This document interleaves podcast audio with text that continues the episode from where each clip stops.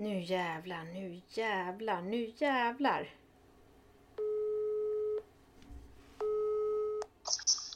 Det är Johanna. Nu har det hänt! Vem är det? Det är Nina, din gamla poddare. Har du glömt mig helt? Jag har inte glömt dig. Vad är det som har hänt då? Det ringde en förläggare. Har du blivit antagen? Ja, ja, ja, ja, ja, ja! Jag fick ett ja, jag fick ett ja, jag fick ett ja!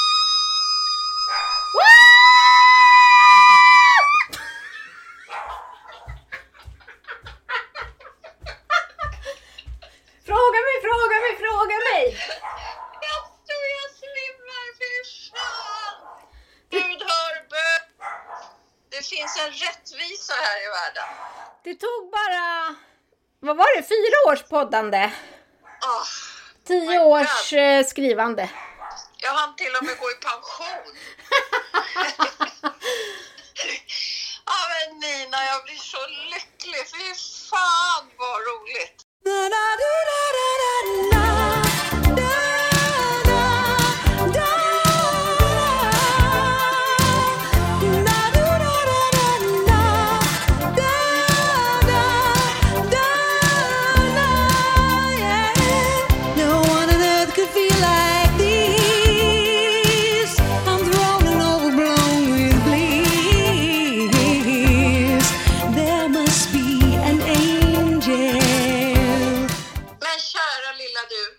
Måste du berätta allt. Jag vet ju hur du har drömt om den här stunden och jag vet hur du har visualiserat att det skulle gå till. Hur var det Ja. nu då IRL? Va?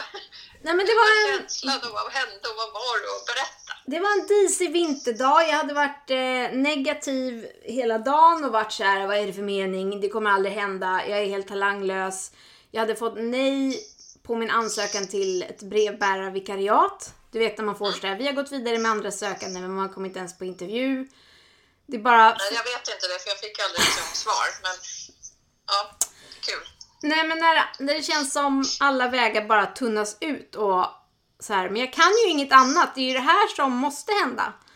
Och så går jag i alla fall ut med hunden och barnen ska komma hem. Så ringer det och jag ser att det är något nummer jag inte känner igen. Tänker att det är någon annan förälder på skolan, typ min dotters eh, kompis pappa som säger att hon ska följa med dem. Fipplar upp telefonen det första jag gör är att jag råkar lägga på, du vet när man trycker på fel knapp. Och så ringer jag upp och är redan lite så irriterad för det är så minus åtta och min hund har satt sig och bajsat. Jag står och gräver efter en bajspåse och bara tänker så här: okej men ja du får gå hem Lilly. Mm, men då är det så här, hej eh, kan du prata? Säger någon okänd röst. Och då är det Jenny på Ordfront förlag som vi har träffat faktiskt när vi var där och poddade med John Ajvide Lindqvist Absolut, henne kommer jag ihåg. för hundra år sedan. Men, men alltså hela grejen, om man nu tänker sig att ens dröm ska gå i uppfyllelse så är det en dag i minusgrader, dimma med en bajspåse i handen. Mm, det är ändå lite härligt. Bara att de ringer halv fyra tycker jag är otippat. Jag bara tänker mig att sådana samtal sker på förmiddagen. Alltså det roliga var att bland det första hon sa var att jag har suttit och skrivit ett mail till dig nu ett tag, men eh, istället så bestämde jag mig för att ringa. Inte för att jag tror att hon la hela arbetsdagen på det där mejlet, men jag antar att det också är så att hon skulle få, och det sa hon också, att hon skulle få godkännandet av Pelle som är förlagschef där. Och han hade inte läst, men hon hade fått en annan eh, tjej som är redaktör att läsa. Och då hade de tvingat Pelle att godkänna att de fick ge ut mig för att det var så bra. Och att hon var stressad att någon annan skulle hinna före. Ja, och då sa hon direkt att eh, hon ville ge ut det manuset jag hade skickat in som då gick under arbetsnamnet Summertime. Det som jag jobbade om i Massa vänner för Bonniers. Men alltså ingen bullshit, utan vi vill ha dig. Ja, exakt. Och så sa hon ganska snabbt då varför hon tyckte om den. Hon sa att den var liksom drömsk och hon ställde den sida vid sida vid verk som, vad var det nu? Revolutionary Road. Det är ju en eh, gammal klassiker av Richard Yates. Och sen så var det Drömfakulteten av Sara Stridsberg och Samlade verk av Lydia Sandgren. Och jag går där med... Härligt. Då är du nästa års debutant då. Ja, men det kändes nästan sådär som att hon försökte liksom hova in mig, att hon var orolig att jag skulle typ, nej, det vill jag inte. Stor risk. Must be talking to an angel. Must be talking to an angel. Must be talking to an angel.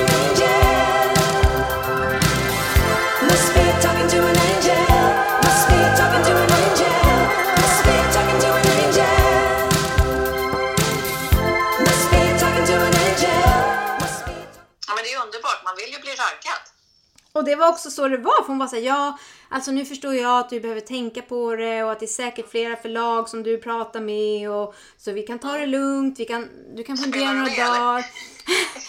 Ja, men jag sa att jag visste att det var ett annat förlag som läste och som skulle hört av sig för typ någon vecka sedan, men det hade de ju inte gjort. Jag kunde inte försöka spela ball eller sådär, spela svår, utan jag var bara... Det var också för att vi hade träffat henne och varit på det förlaget och jag Jag kände att... bjudna på champagne. att- Jag kommer ihåg Pelle som stod och skålade med personalen. Det var, verkar vara ett väldigt trevligt förlag. Ja, precis. Så att då, då kände jag att det inte var så mycket att snacka om. När jag, jag, jag fick sån bra känsla direkt. Mm. Mm. Och sen när vi pratade längre fram, vi hade ett Zoom-möte. Det sjuka var att, vet du vad hon berättade? Eh, när jag, jag lyssnar ju på er podd, jag har ju lyssnat på den i flera år. Och vi visste att hon lyssnade, för det pratade vi om när vi var där för att intervjua John. Och då sa hon bland annat att hon tyckte att vi skulle prata mer om våra texter. Men det lyckades vi väl aldrig med. Vi, blev, vi är för timida på just det Ja, planet. men just, just eh, den eh, podden kommer jag också ihåg att det var väldigt svårt att få något sagt överhuvudtaget. Det var ju med John Ajvide Lindqvist. Jag tror att jag ändå tog över rätt mycket i den podden för min granne som är ett super John Ajvide Lindqvist-fan, hon skulle lyssna och sa ja, alltså eh, jag älskar ju John Ajvide Lindqvist men det känns som det mest handlade om dig. Handlade om dig. Ja. Jag kommer ihåg att vi pratade om våra män, vad de jobbar med. Ja, och jag tror att jag försökte få lite råd kring eh, det här manuset faktiskt av honom. Men det roliga var ju att det hon sa när vi hade ett litet möte sen på Zoom, Jenny Björnar som då jobbar på Ordfront, det var så här. Och vet du, när jag hörde att du hade fått nej från Bonniers på den där omskrivningen och att du satt och pratade med Thomas Olsson på Kaunitz Olsson, det här nya förlaget där jag var med min pappa när du hade sagt upp dig. Då hade hon fått panik och bara nej, för då hade Thomas sagt så här, men skicka till mig. Och då gjorde jag ju det. Det var någon gång Ja, och under till hösten. Och grejen var varför jag inte hade skickat till Ordfront i det stadiet. För att jag skickade det här manuset i den första versionen till Ordfront och fick inget svar. Alltså inte ens ett så här ah, tack men nej tack. Och då tänkte jag så okej men det här var inget för dem helt enkelt. Ja, så då fortsatte jag ju jobba med eh, Bonniers och då tänkte inte jag mer på Ordfront. För det är ju så, det jag har lärt mig från alla de här åren man har hållit på och skickat in manus är att man måste ju liksom bara gå vidare och inte liksom se bakåt utan se, rikta in sig på dem där det verkar vara någonting. Mm. Ja, Ja, det är inte läge att vara bitter. Men, men något jag bara reagerar Mm. på nu, det är att du namedroppar alla förlag här nu. Det är liksom så jäkla officiellt det här nu så att du Jag har skrivit på idag. här. Jag har signat! Jajamän vet du! Sån Ja, här... du är äh, signad. Alltså jag... Fy fan Nina. Hur mycket champagne? Att du är nykter? Vad är klockan? Nej men jag är nykter än faktiskt. Hon är bara klockan sju nu. Åh, Otroligt pampigt. Och jag kom aldrig till poängen heller. Jo men i och med att jag då trodde att den här Thomas, han kanske är min nya frälsare, så skickade jag ju till dem och till några andra förlag som jag inte hade skickat till. Och så gick liksom höstens månader. Kära Thomas Olsson har fortfarande inte svarat för övrigt. Men det visste ju inte den här Jenny. Och hon satt då när hon lyssnade på den här podden och fick nästan panik och var såhär Nej, du ska inte skicka till Thomas, hon ska skicka till mig. Då hade Jenny hört av sig till de två frilansarna som sitter och bevakar manusinkorgen på Ordfront. Och sagt till dem att håll utkik efter Nina De Geers manus, för det vill jag läsa. Alltså är inte det man otroligt pampigt? liksom. Det är också intressant. Tydligen! Nu vet, nu vet vi det. Det var, hade jag ingen aning om. Jag trodde mer man blev blockad, men man blev flaggad. Och grejen var att jag skickade inte in till Ordfront förrän i slutet av november. För att jag helt enkelt tänkte att det manuset var ingenting för dem. Och på ett sätt så var det väl en tur för jag tänker att om de hade fått den där första versionen då hade de kanske också bara sagt nej. Men nu fick jag ju ändå flera år på mig att hålla på och skriva om det och vässa det och få massa hjälp från andra förläggare. Som Sara Lövenstam säger, att någonstans, någon gång måste man göra jobbet. Och då är bara frågan om man gör det före eller efter man skickar in det. Har Ja, jag gjort sketgörat nu, innan. Så nu är det bara att glida räkmacka, Nina. ja men det var fan på tiden. Ja, det var fan på tiden. Det är så, du är så värdig. Ja, nej men det är roligt.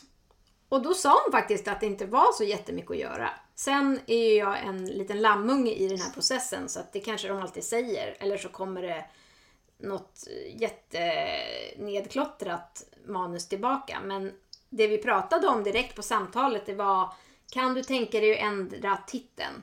Kan du tänka dig att korta det första kapitlet lite grann? Och det var typ det. Ja, men det ska du väl orka. Men det är fortfarande helt freaking overkligt att det ska bli en bok. En riktig bok till våren 2022.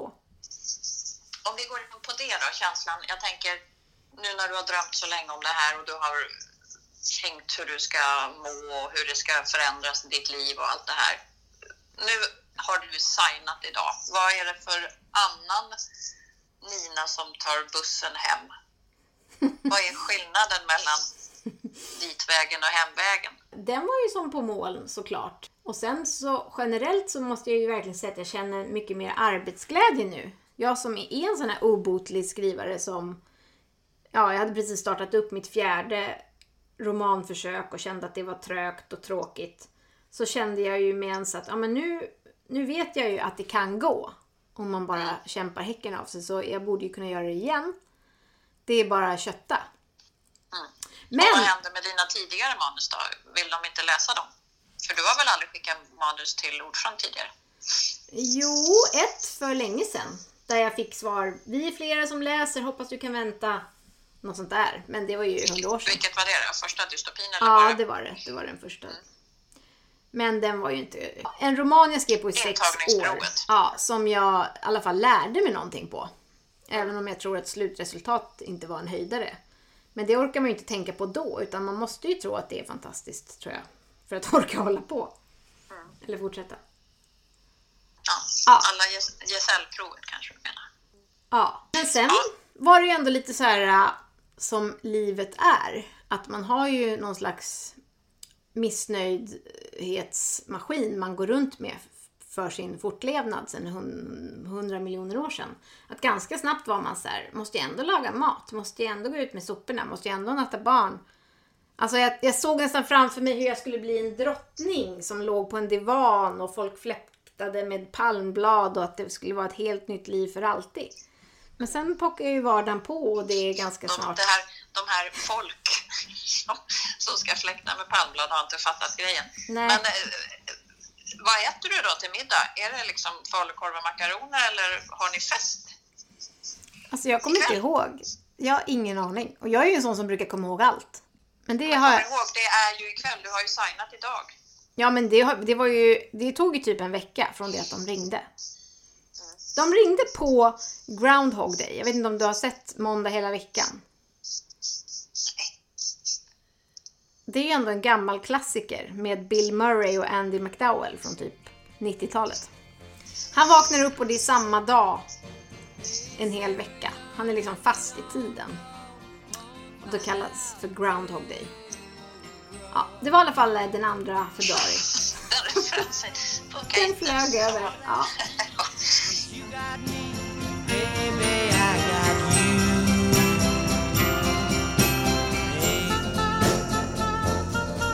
I got you. I babe. I got you, babe. They say our love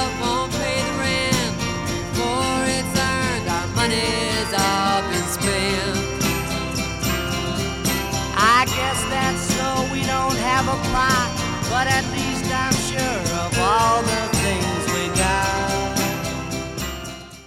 Var är vi i processen? Jag vill veta nu. Vad, vad ska hända härnäst? Jag skulle nu få två veckor på mig att korta. Kor, eh, ja, det tror jag kanske tar längre tid, men att vi skulle, jag ska korta en del partier och gå igenom texten eh, en gång till. Och sen för att då kunde förläggaren Jenny då läsa om två veckor. Det passade henne. Så då hade jag två veckor på mig. Och det känns ju mer, alltså det känns för mig som jag skulle kunna skicka imorgon. Jag tycker ofta att jag börjar göra lite korr och grejer även efter jag har skickat in manus till förlag. Så att jag har liksom ändå redan pysslat lite med det.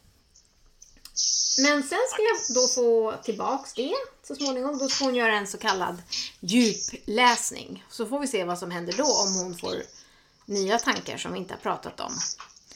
Och då får jag väl jobba om efter dem och sen så till våren så skulle det kopplas in en redaktör. Och då går man ju in mer på språk och detaljer. Vad jag förstår. Jag har aldrig haft en redaktör. Det är min dröm. Så jag får väl berätta mer då. När Ja, det får du verkligen, för då tänker man att du sitter där och har en, de här diskussionerna som vi alltid har fabulerat om och fantiserat om. Sitta och prata litteratur med någon som är intresserad av det man har skrivit. Ja, men det var ju, det var ju själva guldögonblicket. Att det ringer en tjej som har läst mitt manus och älskar det och berättar att en redaktör som hon också fick läsa det också älskade det. Och börjar gå in på detaljer och prata så man märkte att hon hade verkligen, det var ingen så här ful skumläsning heller. Utan att hon hade stenkoll. Det var helt overkligt. Att någon Och du ens kände att hon intresserade hade sig. förstått vad du ville med boken. Ja men gud ja. Alltså det var nästan överdrivet. Jag vet inte om jag kan säga att det är en Du hade inte velat Sara. Stridsberg. Men eh, det vi pratar om det är att den har ju liksom en viss litterär kvalitet, tror eller ej. Det är också helt sjukt när någon jag säger tror det. det. Mm. Kanske har den också en, ett lite bredare anslag för det, det är ändå en massa saker som händer i den yttre handlingen som gör att det blir nästan som en drömsk relationsthriller, sa hon. Eh, Jenny. Ja, men Eh. jag kommer läsa din bok. Ja men Och tack och när, lov. när får jag komma på releasefest då? Men det blir ju roligt att planera. Du får väl ha någon slags debutera eller döfest. Det här kommer ju vara vaccin, full vaccin. Vi kan liksom slicka varandra. Men I jag, har ansiktet. väl, jag vet att du har utlovat champagnetorn och grejer. Vad, Vi får se. Ja, herregud hjärtat. Det här var det bästa samtalet jag har fått på väldigt länge, Nina. Ja, vad skönt då. Att det inte var någon telefonförsäljare från Somalia. I got you, babe. I got you,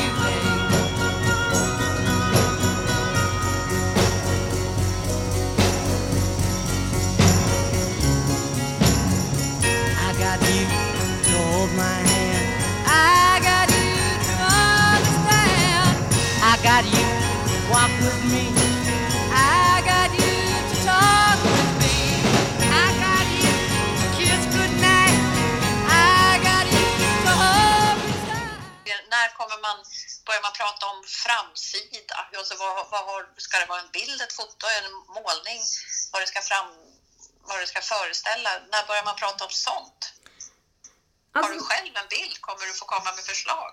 alltså vi hade ju ett litet Zoom-möte och då frågade Jenny eh, Finns det någonting du drömmer om som du har tänkt hela tiden och som du har haft som målbild eller så här under arbetet? Och då sa jag att ja men omslaget eftersom det här är en drömsk eh, sommarroman att det skulle vara ett vackert eh, färgstarkt, lysande omslag. Lite som en akvarell eller någonting.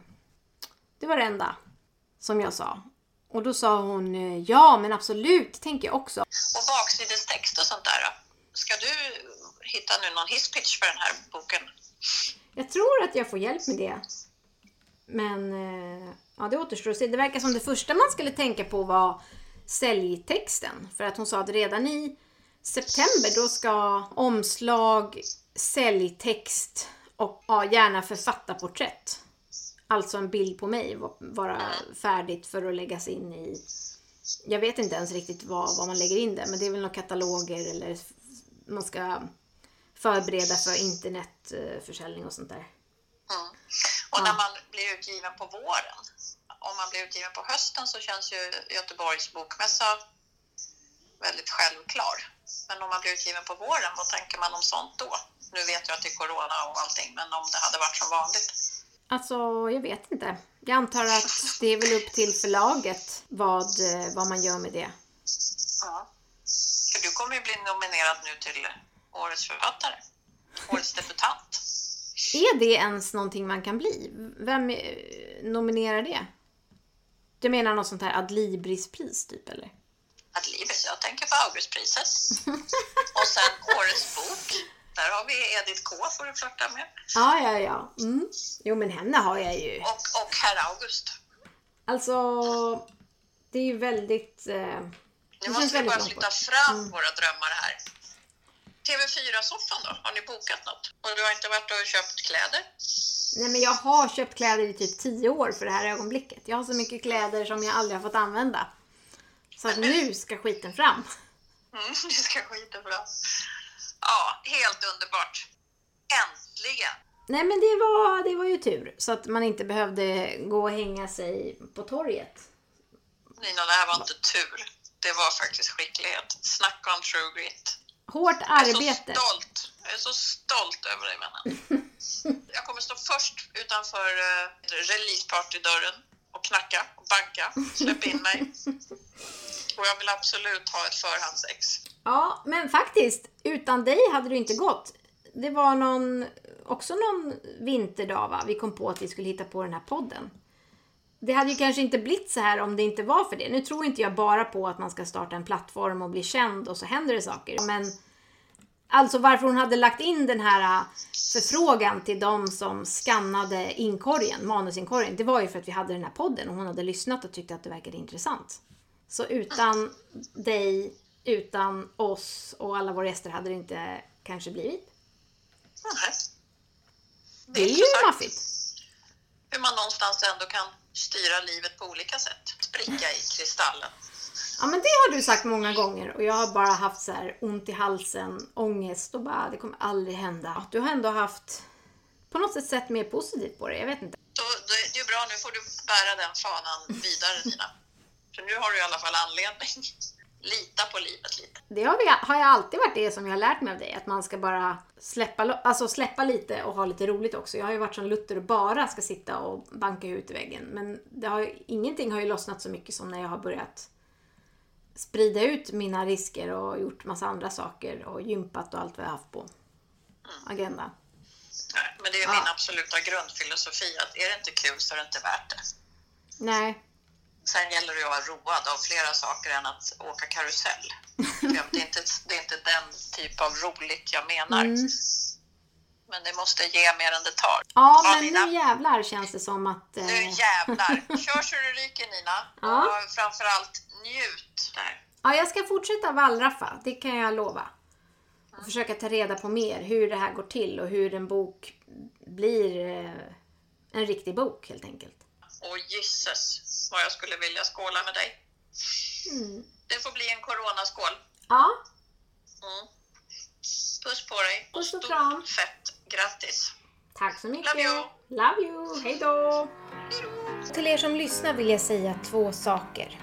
Det här är inte sista poddavsnittet. Jag tänker fortsätta rota i det här med hur man blir författare och hur det nu funkar med att debutera. Och för det andra, om det kan hända mig så kan det hända dig. Fortsätt skriva, fortsätt kämpa. Det är värt det. Ta hand om er så hörs vi igen. Det är jag som är Nina De Geer och jag tänker debutera eller dö.